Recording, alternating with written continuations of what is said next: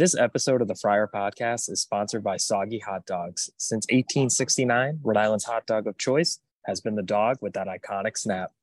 Saugy is gluten free and MSG free, made with all natural ingredients and only 170 calories. You can find Saugys in your local Connecticut, Massachusetts, or Rhode Island grocery store, the Saugy food truck, or you can order Saugys directly from saugys.com, shipping nationwide. If it doesn't have that snap, it's not Saugy. Today is October 31st, and we have a spooky edition of our season preview, episode 2. I am Billy Ritchie, and this is the Friar Podcast.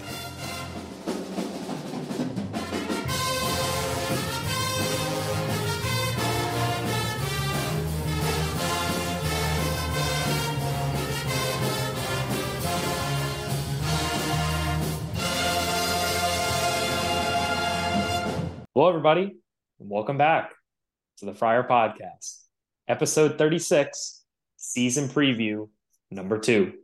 I'm, of course, your host, Billy Ritchie, joined by the great Kevin Farrahar of FriarBasketball.com. And today, we have an exciting review of the fan survey. That's right, everybody. The results are in from the FriarBasketball.substack.com fan survey, as Kevin's been doing for a long time. I know it's something he takes a lot of pride in I've certainly got into it in recent years and just excited to review what you guys think is going to happen this season. And you had some interesting takes along the way, of course. So let's get it going. Kev, pleasure as always. What's going on, my man? Let's do it. Looking forward to it. Um, some really good results this year. Um, always fun to do. It's a new era, so obviously we'll see. People are pretty high on Kim until he coaches a game. I noticed with Cooley as a head coach, it was kind of you know it would fluctuate based on the year. Um, but really fun stuff here. So looking forward to getting to it.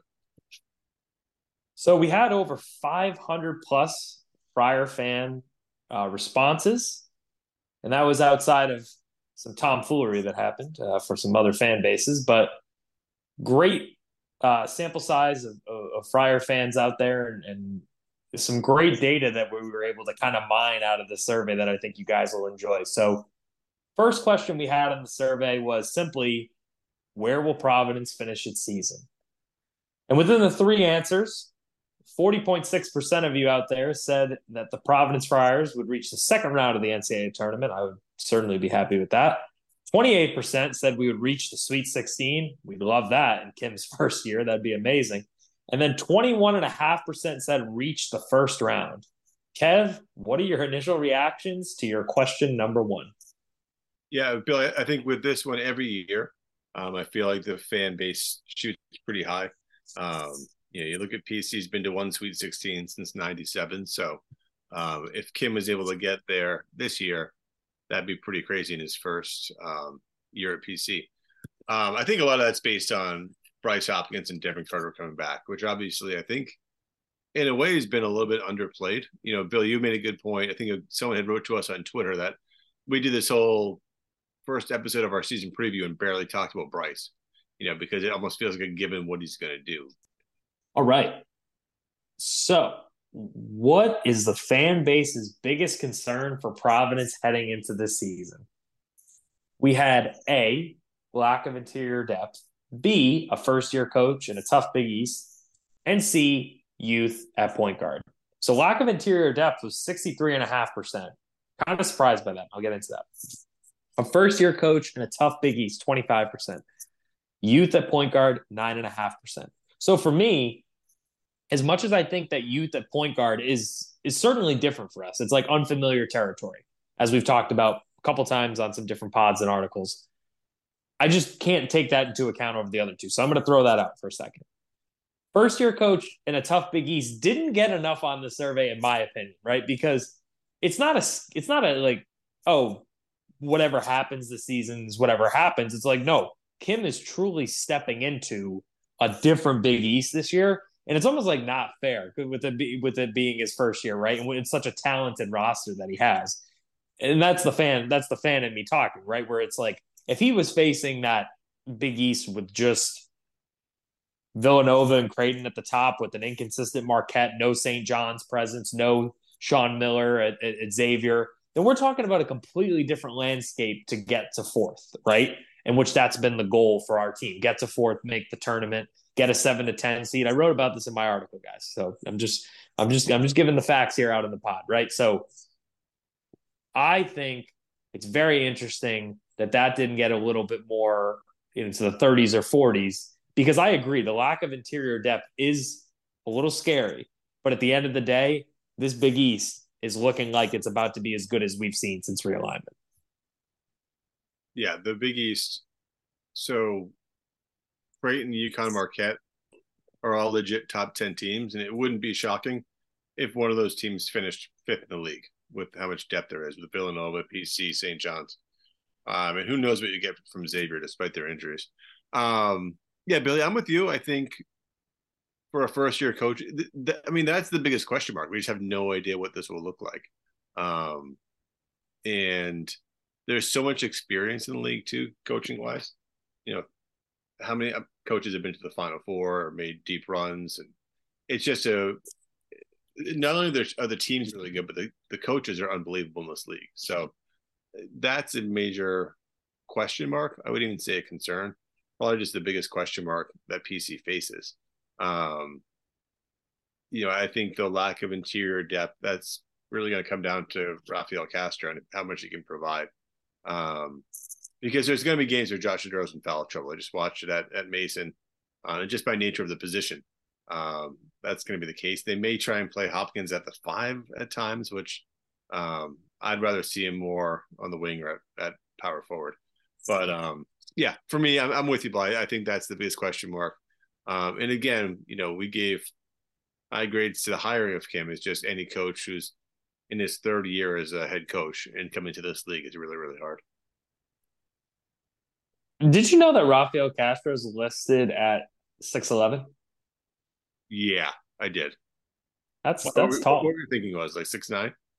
Yeah, I thought I thought he wasn't as as tall as six eleven. So hey, maybe he had a growth spurt. I'm totally for it. but and Bill, even I remember like a couple years ago, even when he was, uh, I mean, now he's in his 30 in the program, but I remember even Bob Walsh saying on our, I think it was a podcast or an article, one of the interviews we did with him, that even back then, that Castro was having an impact. He was like, he's, he's so lean, but just his length and athleticism, he was just a factor.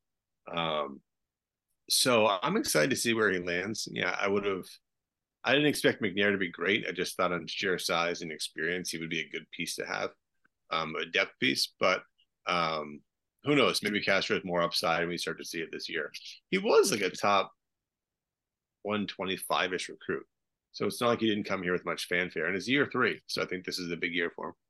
Yeah.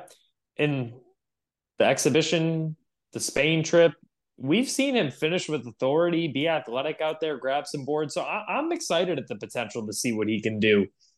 Josh Oduro to me is so interesting in this role because again, he wants to think think about his game differently this year, step out a little bit, shoot more threes. Maybe that keeps him out of foul trouble a little bit, right? But also, where does that in where does that rebounding happen for the Friars if if he's stepping out a little bit and shooting some threes?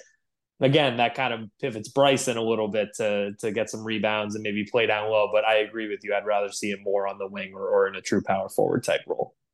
Yeah, I think what's going to help them in that regard too is their guards are athletic. Like Garwey can help in the glass. Devin Carter, Ticket Gaines averaged like eight boards a game um, two years ago. So I think they'll have enough help. Um, because that's the thing, they were pretty small and unathletic in the backcourt last year, and that's a big difference this year. And on the wing, they pretty much played like three guards that are all six three and under. So it's going to look different this year. Really quick to end on this question, the fact that St. John's could just come out of nowhere and just rise from the Big East dead and just be a top four, top five team. Villanova, who who even knows? Maybe Georgetown does make a run this year, right? There's just a lot of outstanding things in this Big East, and that's exactly where we go into the next question: is where do you expect our PC Friars to finish in the Big East standings? So A was second to fourth B was fifth to seventh, and C was first. Second to fourth came in at a whopping 62%. Fifth to seventh came in at 35%. And then first came in at 2%. Kev, I'll let you lead on this one. I mean, I'm pretty firmly in the fifth to seventh range. I think um heading into the season, I think I'm having a tough time thinking who's going to be the best team in the league. Like I, I mean, Marquette's going to get the nod on Big East Media Day. I'd be shocked if they didn't get the nod. But um, Creighton has one of the best top fours, if not the best top four in the league. UConn is really talented. Again, we mentioned they're a top ten team. Um, so I've always said if PC cracks that top four, they've had an awesome season because then you're holding off Villanova, who's a lot better. And Villanova's not just better, they're way more experienced. If you look at their roster, there's so many seniors and grad players on there and guys who are really proven it. Um, we'll see how it comes together, but I think they're being slept on a little bit. Um, and then St. John's, I I'll be interested to see Bill what they get as far as media day love because part of me wonders if the coaches aren't going to want to provide any fuel to Pitino, right? Like they know he's like a psychotic competitive freak. That do you really want to rank him like six seven and have him post that? I just feel like, and again, maybe they don't think about that deeply. They probably don't. This is just me being a psychotic freak of my own. Um, but I'm like, oh, I, I just feel like he's gonna get that kind of respect. I mean, he doesn't. They have Joel Soriano and essentially a bunch of like you know mid-major transfers coming in, but um, they're the most intriguing team to me in the league. Uh, I just have no idea how high Pitino can get them in this league next year. But with, with all that being said, it feels like there's so many variables, and like we talked about, PC's got a lot of variables too, where five to seven seems like a very safe landing spot. Fourth wouldn't be shocking. Top three would be an amazing year. If Rick Pitino takes St. John's, makes them relevant, gets them to like a Sweet 16 or Elite Eight, and it's he just proves again he's one of the best college basketball coaches of all time. It's it's just if he's able to do something like that with this with this brand that has just sort of died out, uh, it would be very very impressive. And Kev, you're 100% right. The other coaches are definitely afraid of how they could fuel Pitino in this league because Pitino loves being that guy at the Yankee game or at MSG and loves getting the he loves the press and he loves the attention. So I, I would think they would want to stay away from that, right? And it's why he was the perfect fit for the St. John's job. Whereas like with Ed in the Georgetown job, the real difference is like Ed now has to build the Georgetown job back to you know fr- from the dead as well. But even even more so right? He needs to like make basketball relevant on the georgetown campus again right? Whereas like with rick pitino he's already got new york city behind him. He's a new york guy. He just needs to make them good at basketball. That's all he has to do and that's what he's really good at. Yeah and the media i feel like has been dying for st john's to be relevant whereas i feel like there's not that media engine behind georgetown at all down in dc maybe i'm wrong but i feel like even talking to friends I have down there. It's like Georgetown's not on the radar. Whereas it's kind of like when UConn came back to the Big East, and like I really felt like they had a lot of people in the press like really elevating them further. They've been down. They hadn't been in the tournament in a couple years, and I felt like there was so much hype around UConn coming back, and now it's kind of similar for St. John's. You know, all these outlets in New York want to see them at the Garden with Pitino, make it a huge, huge story. Um, so I felt like that. So Pitino kind of had a built-in advantage there, where there's just more juice behind St. John's in New York than there is for Georgetown and DC. So let's look at this really quick, and then I'm going to give my answer. All right. Marquette, Creighton, UConn, St. John's, us, Xavier, Hall, Georgetown, Butler, DePaul, right? So I think we're kind of it's tough for me. I think this is almost like a 50-50 split question where it's like I see us fourth or fifth. But does and I probably I think I forgot Nova in there. Like Nova would be it would be either one ahead of us or one behind us. Um so St. John's and Nova to me are just as big a like they're even more wild cards than us. So it's like who of St. John's and Villanova is going to finish in front of us, and who in St. John's and Villanova is going to finish behind us. That's the real determinate, you know, determination here. And the safer bet is to go fifth. I'm kind of torn between fourth and fifth. And Bill, too, the, uh, Villanova's Kyle Neptune's no more approved than Kim English. Like he didn't do much. He had bad luck last year with Cam Whitmore and, and Justin Moore being injured, but they were bad. I mean, injuries aside, they were really bad in in November and probably into December last year. So he's if that's a question mark for PC, I think it's still a question mark for Nova. But to me, their talent is really, really good. They are, and they definitely have some experience and you got to think there's some of those Jay Wright ways still hanging around the program. Yeah, so I think so too. So the next question is who do you think will win the Big East regular season title? We had Marquette, UConn, Creighton, Villanova, Providence, and St. John's in that order. So we had Marquette at about 35.9%. We had UConn at 28.8. We had Creighton at 24.8. Nova at four and a half, Providence at 3.8, and St. John's at about one and a half. So I'll get into this one. Marquette is a different program right now. Shaka Smart has stabilized them, right? This is not the Marquette years where they would finish like seventh or eighth or then finish first or second, right? They're definitely here to stay. This is not the the Wojciechowski Marquette Golden Eagles. You know, so, I, I mean, honestly, not that different of a playing style in terms of up tempo, scoring the basketball, but definitely a little bit more defense being played these days. I think Marquette's going to win. Like I, I, I don't, I don't know how I could disagree. Like, I think it's interesting. Creighton didn't come in second here because they're getting a lot of love, but I think UConn, without the title hangover, is either going to be two or three. But it's just really hard to go against Marquette this year. Yeah, I mean, Bill, I think it's interesting. You'd mentioned the job Shaka Smart had done. Um, I don't think it was fully recognized how they had really dipped. Um, they were better prior to the Big East realigning. You know, it was supposed to be a harder Big East before when the league was a lot bigger. They were a pretty consistent Sweet 16, Elite Eight contender um, for a couple of years before the league formed. Um, but they'd only finished before last season I'm looking back in the first nine years since realignment, they had a top four finish in the Big East just twice. Um, I don't think, let me look, I've got my data here. They hadn't won a tournament game since realignment until last year when they won one. They're one and four in the tournament um, since realignment. So Shaka really did, did come in and elevate them and stabilize them. Um, I think they're going to be the pick for most people. Um, I don't know why. I kind of want to go. They lost Nembhard.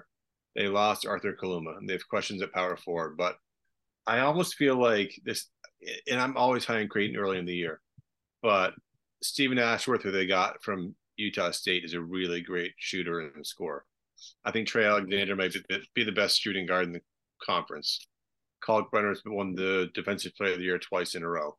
Um, and then Baylor Scheierman's awesome. And I think watching them last year, I thought there was flashes of like when LeBron first went to the Heat and guys are just taking turns. And I think as great as it was that they had all that talent last year, you kind of need to condense it a little bit. Where guy, you know, I think it's hard to get into a rhythm when you're kind of taking turns or you're not consistently getting if you're Baylor Scheierman or Trey Alexander like 15 shots a game. Um, for some reason, I feel like with Creighton there could be a less is more thing there. And I think they've got some bench pieces that are better than people think. So I wouldn't be shocked to see Creighton make a run. So I'll go with Creighton. Tyler Kolek and Kam Jones. Kind of hard to pass up for me right now. Yeah, I mean we got 3.8% in there, so you never know. Yeah. We do we do have two of the better guys in all of America returning. We can't we and really quick, let's just go back to roster rebuild for a second in terms of roster, you know, restoration, as we'll call it, we'll call it the, the roster res- restoration project. Again, filling with Ticket Gaines, Josh Oduro, and keeping Jaden Pierre and Corey Floyd. I mean, talent wise, we got to be right there. It's just the interesting thing about this team, and Kev, I don't know if you'll 100% agree or maybe you will. What's interesting about this team is you do have some guys in different spots, right? In, in, in their journey in college and what they're looking to achieve, comparative to like the Sweet 16 team where all those guys were seniors, grad transfers, who were just trying to win. You got some guys here who are probably looking to, you know, get obviously have success. Bryson Devin came back to PC for a reason to win. And then you have some younger guys who are kind of coming into their own in different roles. And then you have a guy like Josh Oduro who's coming into a new league and you know, just trying to prove that he can play as well as he did in the A10 as he did in the Big East, as well as Ticket Gaines. It's just a very interesting grouping of players when you take a step back and you look at it. Well, there's also a pecking order, right? I felt like last year, it, at this time last year, we didn't know that Bryce Hopkins and Devin Carter, and when Jared Bynum was considered a top five player in the league, and he was supposed to be the guy you know, and I'm sure, you know, th- there's a filling out process there. You know, Noah Locke, where does he get his shots? I feel like it took him a while to kind of figure that out. Whereas now it's like, it's pretty clear cut. Like Bryce Hopkins and Devin Carter are, are the guys. And I think that goes a long way. It kind of goes back to what I was saying about Creighton. I think having that role clarity, and again, we're to have to figure out, there's a lot of other roles to figure out as far as, you know, where do Ticket Gaines and Corey Floyd fit together or, you know, swapping in and out for each other? How does it look with Jaden Pierre and Garwey Dual? They played together. Um, but I think having that clear cut one two um, is a kind of underplayed difference from last year. Um, you know, we thought we had a pretty clear cut, like number one, Jared Bynum's the guy. He didn't quite have the season that everyone thought he was going to have, and it became apparent that you know it's being surpassed a little bit by by Bryce and Devin. Um, whereas this year, I just think from the start, it's going to be their show, and I there's not I can't imagine a scenario where they're not the two guys this year. Perfect segue to the probably the most interesting question on the survey. How long will it take until you are no longer angry with Ed Cooley?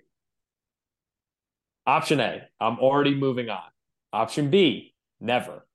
Option C, three to five years. Option D after next season.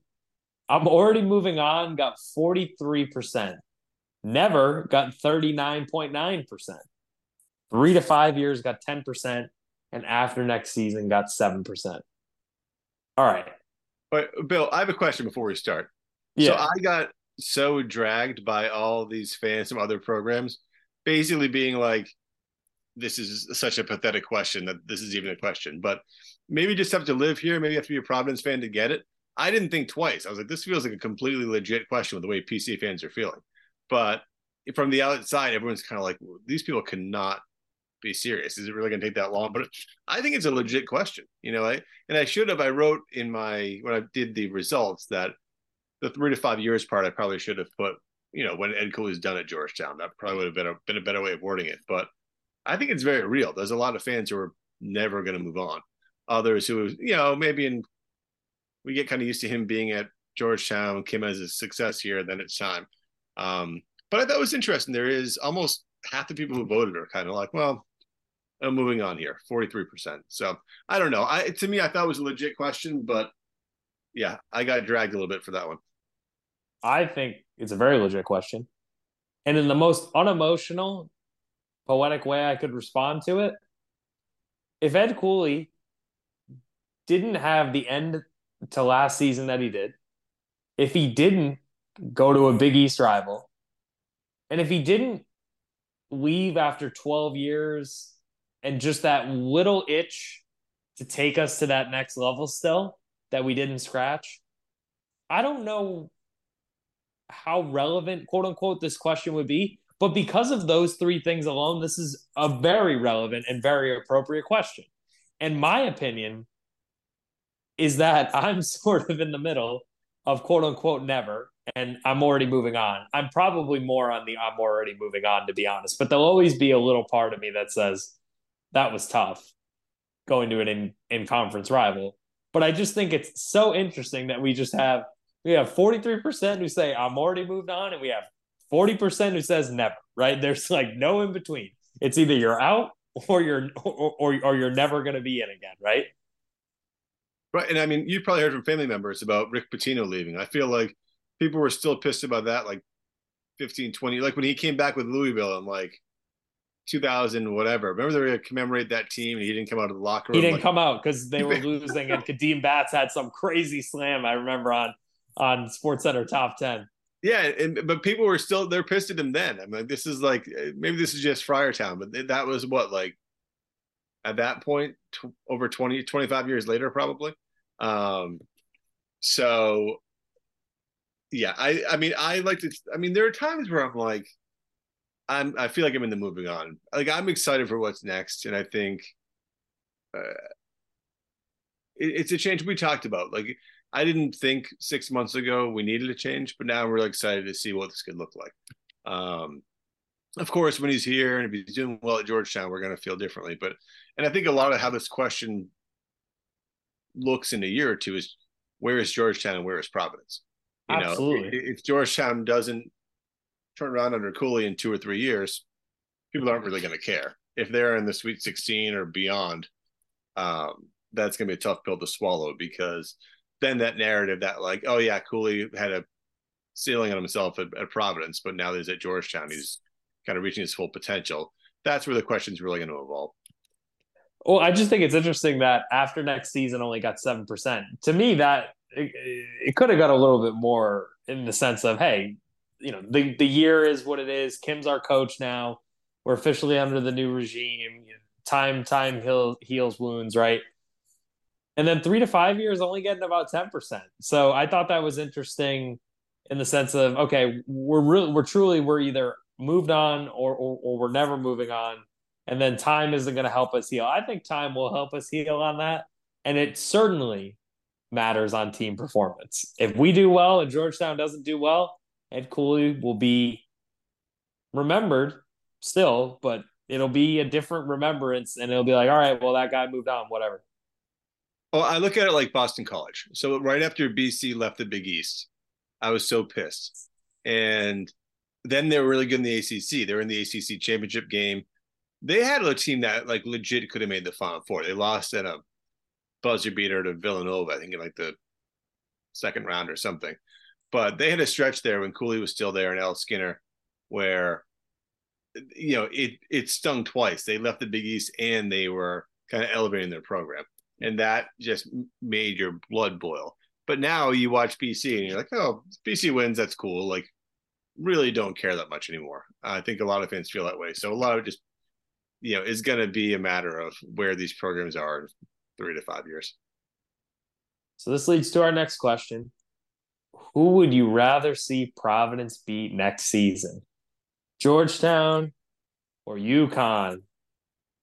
Georgetown had 52.6% and UConn had 47.4%. You, you're surprised by this, right? Because I was.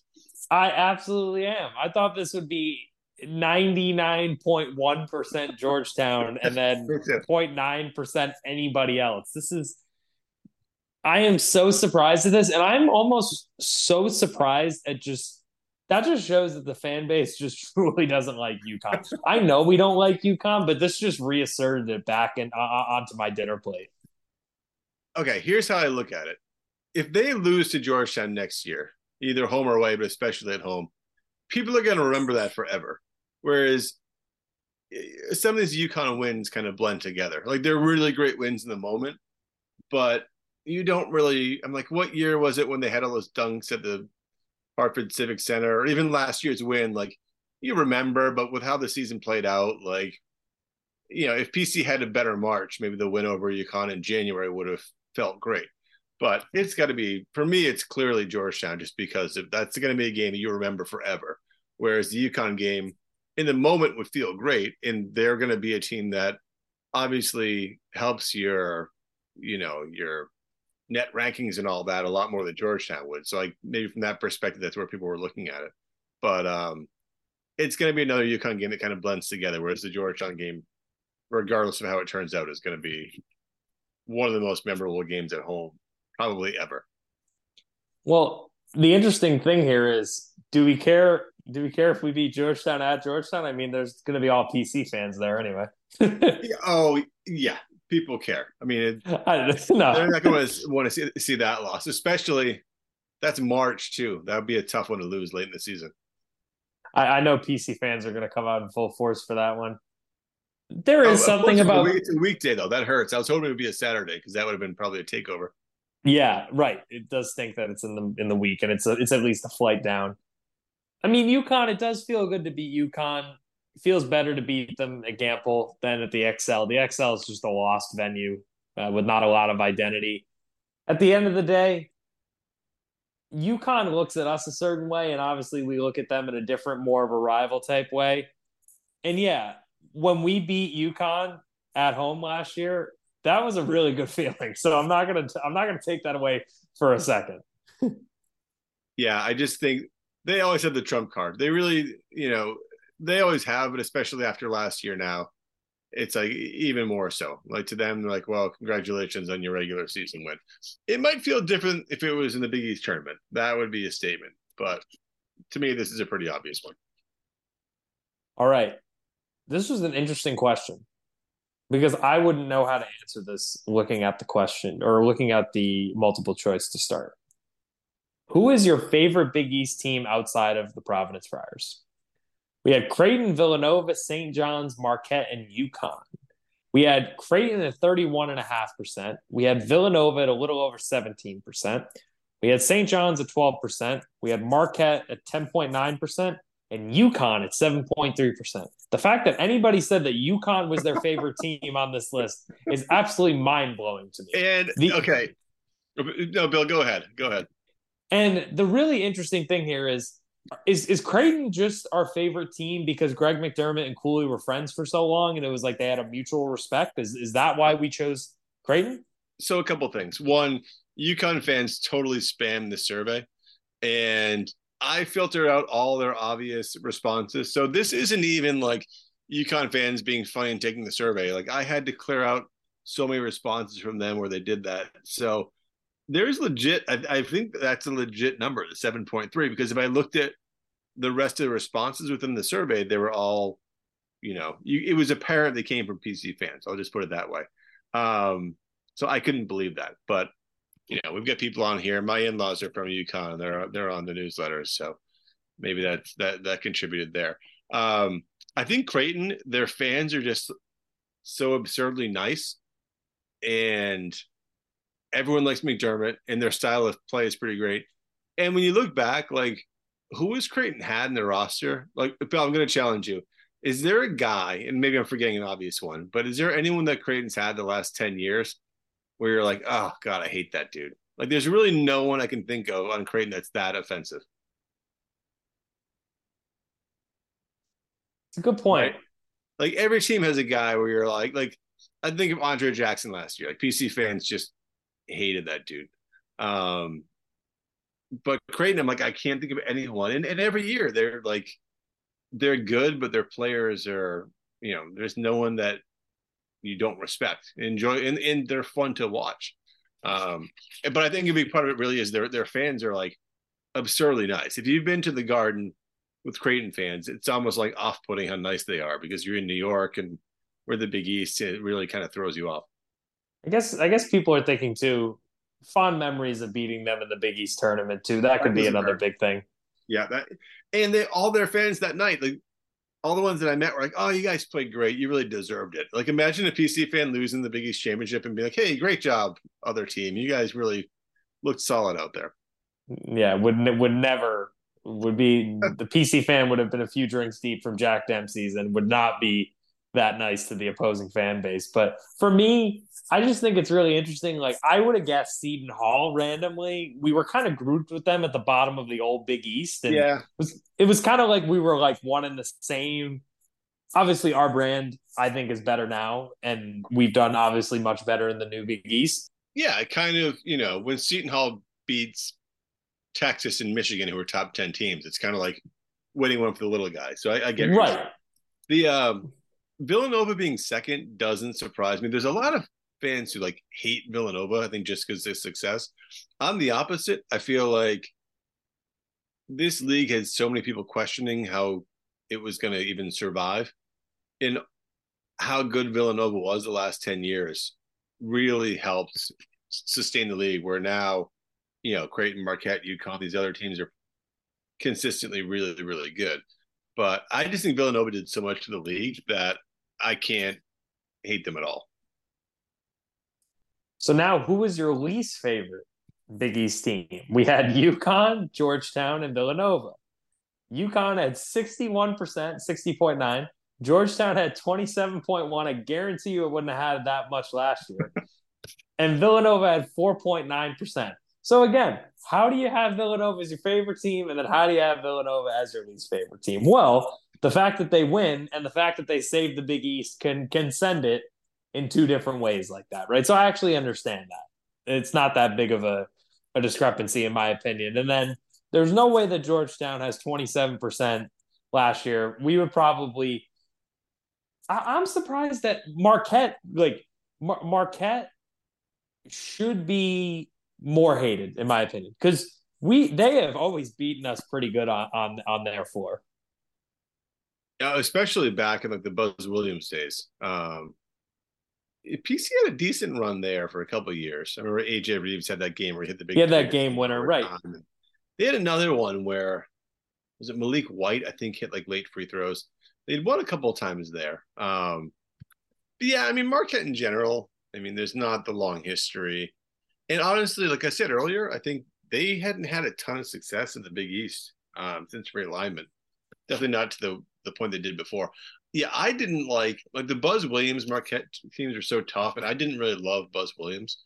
So back then, I was more sour on them. But I mean, if we did this a year ago, what's UConn at? Like eighty five percent. Absolutely, just just overwhelming favorite with so much passion against them. Absolutely. So, Slick Rick is going to return to Providence. He loves Federal Hill and he loves the Friars, but not as much as St. John's. That's why clearly why he chose to go to New York.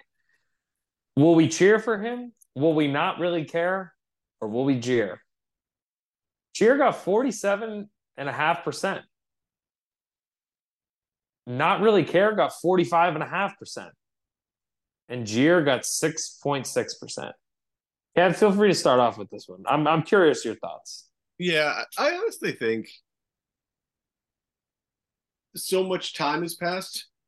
And honestly, there's so much like we just talked about the feelings for UConn, for Georgetown. It's almost like there's not enough hate to go around for people to be that mad at Rick Pitino, who left in 1987. I think for me, I don't know. I'm, I, maybe I'm just sharing my own personal belief. Eh, we're only going to see this guy coach for another handful of years, probably. And he's such a great coach that you can not like a lot of the stuff that's happened away from the court with him. His personality can be kind of abrasive at times, but um, to me, to see him come back here would be pretty cool. Like we, I hadn't really thought about it to be honest, but you know, it was looking four or five years ago like we would never have seen Rick Pitino coach at the Dunk again or the Amp. Um, so I don't think he'll get booed. There'll be like the light, you know, boos from smaller sections, but I think in general, um, people will be pretty positive when he returns next year. See, for me, because I didn't live through that era, I'm going to say I don't really care. And it's weird because I'm a college basketball purist. I've appreciated Rick Pitino's success through the years. I just think, again, like you said, for that reason, because he's old and because it's only going to be a few more years and he kind of chose St. John's over Providence, like not necessarily over Providence, because who knows if we even offered him the job, but he seemed very interested in returning to New York, even though he has a lot of love for here. I just don't really care. And and I think I think I'm I'm with that 45 and a half percent group of people that just the end of the day has nothing to do with us friars here. Yeah, and I think there's so many other storylines this year that that's way way down. Um, so yeah, I think most people probably won't care or the people who remember him. I mean, I don't remember him as PC's coach, but I remember when I was a kid when he coached the Knicks and his Kentucky teams were awesome in the 90s. So I, I remember that.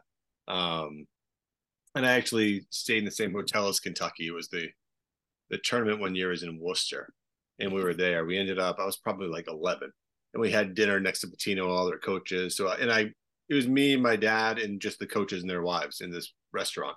So I think I've always had these kind of cool memories from when I was a kid of being around that guy and his assistants and their fans, and it was kind of a sight to behold. Um, so for me, like just having seen more of his career, I guess being older, um, I think it'd be kind of neat to see him, but I can't imagine the reaction will be too bad for him.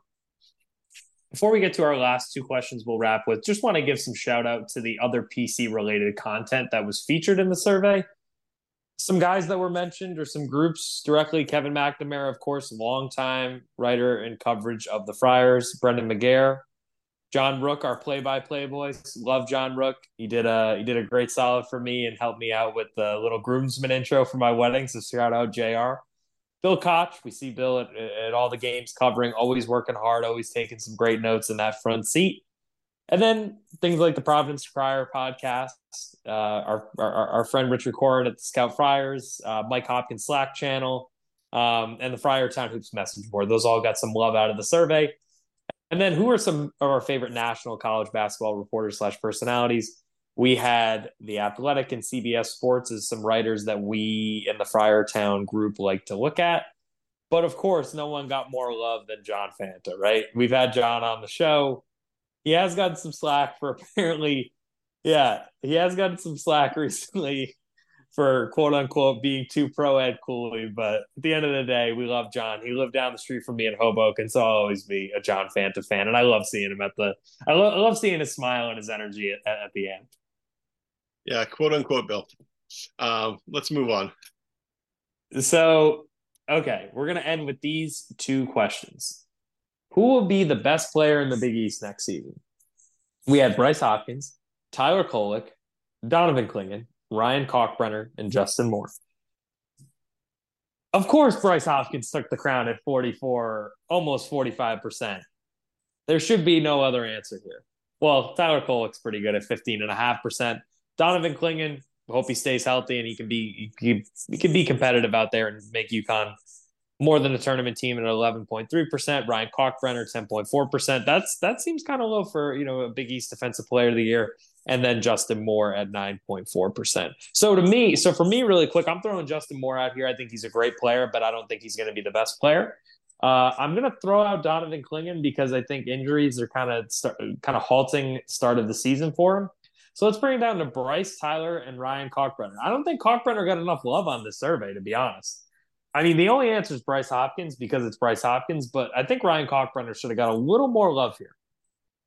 Yeah, I mean, he shoots like 70% from the field, and we could go into the numbers. No need to dig way deep into it, but if you want to look at what Creighton's defense had been before Ryan Kalkbrenner and where it is now, there it's unbelievable the difference he's made for them.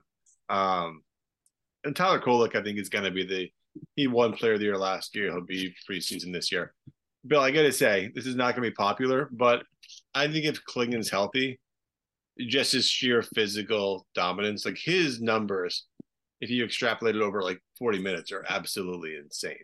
Um, you know, you worry about a guy who's seven foot two, probably 250, 260 with the foot issue and how that's to hold up. But um, like if I looked at who I'd rather go up against, Kalkbrenner or Clingan, I just think Kalkbrenner is more like physically, potentially physically dominant. Um, but you know, taking a step back, you know, all these guys were in the league last year, and there were two unanimous first team guys, and it was Hopkins and Kolek.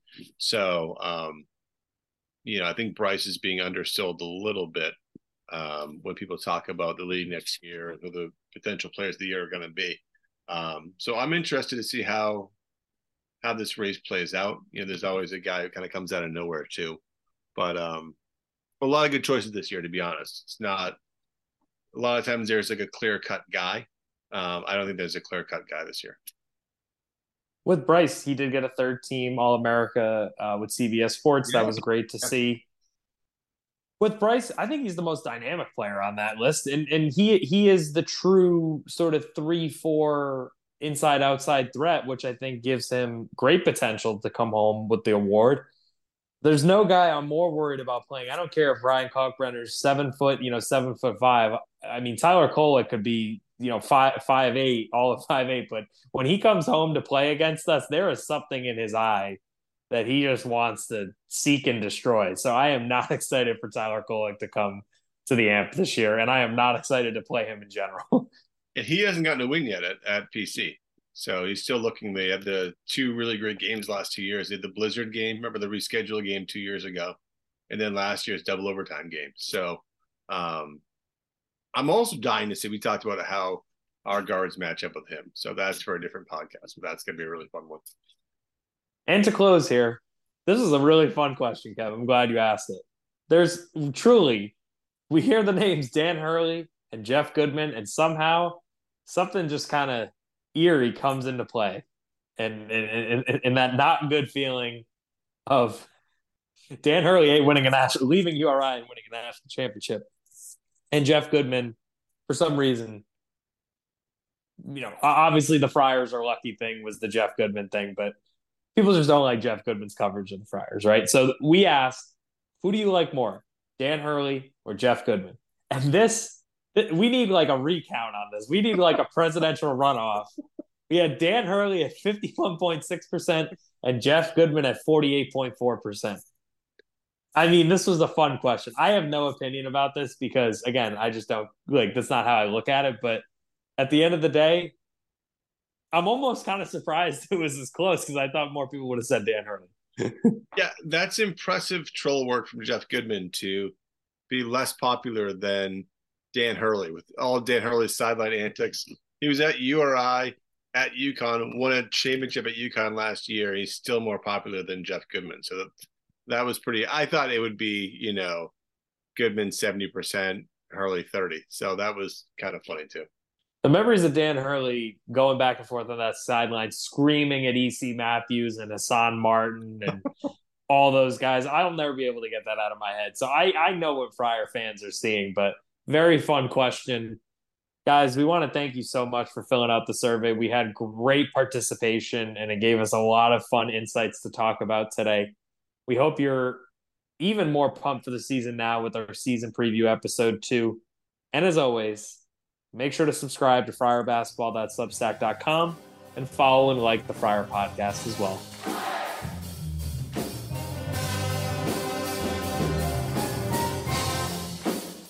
We'd like to thank everybody for listening to episode 36, season preview, episode 2, the fan survey. And of course, a special thank you to my co host, Friar Great, Kevin Farrahar. We'd like to wish everybody a safe and enjoyable Halloween.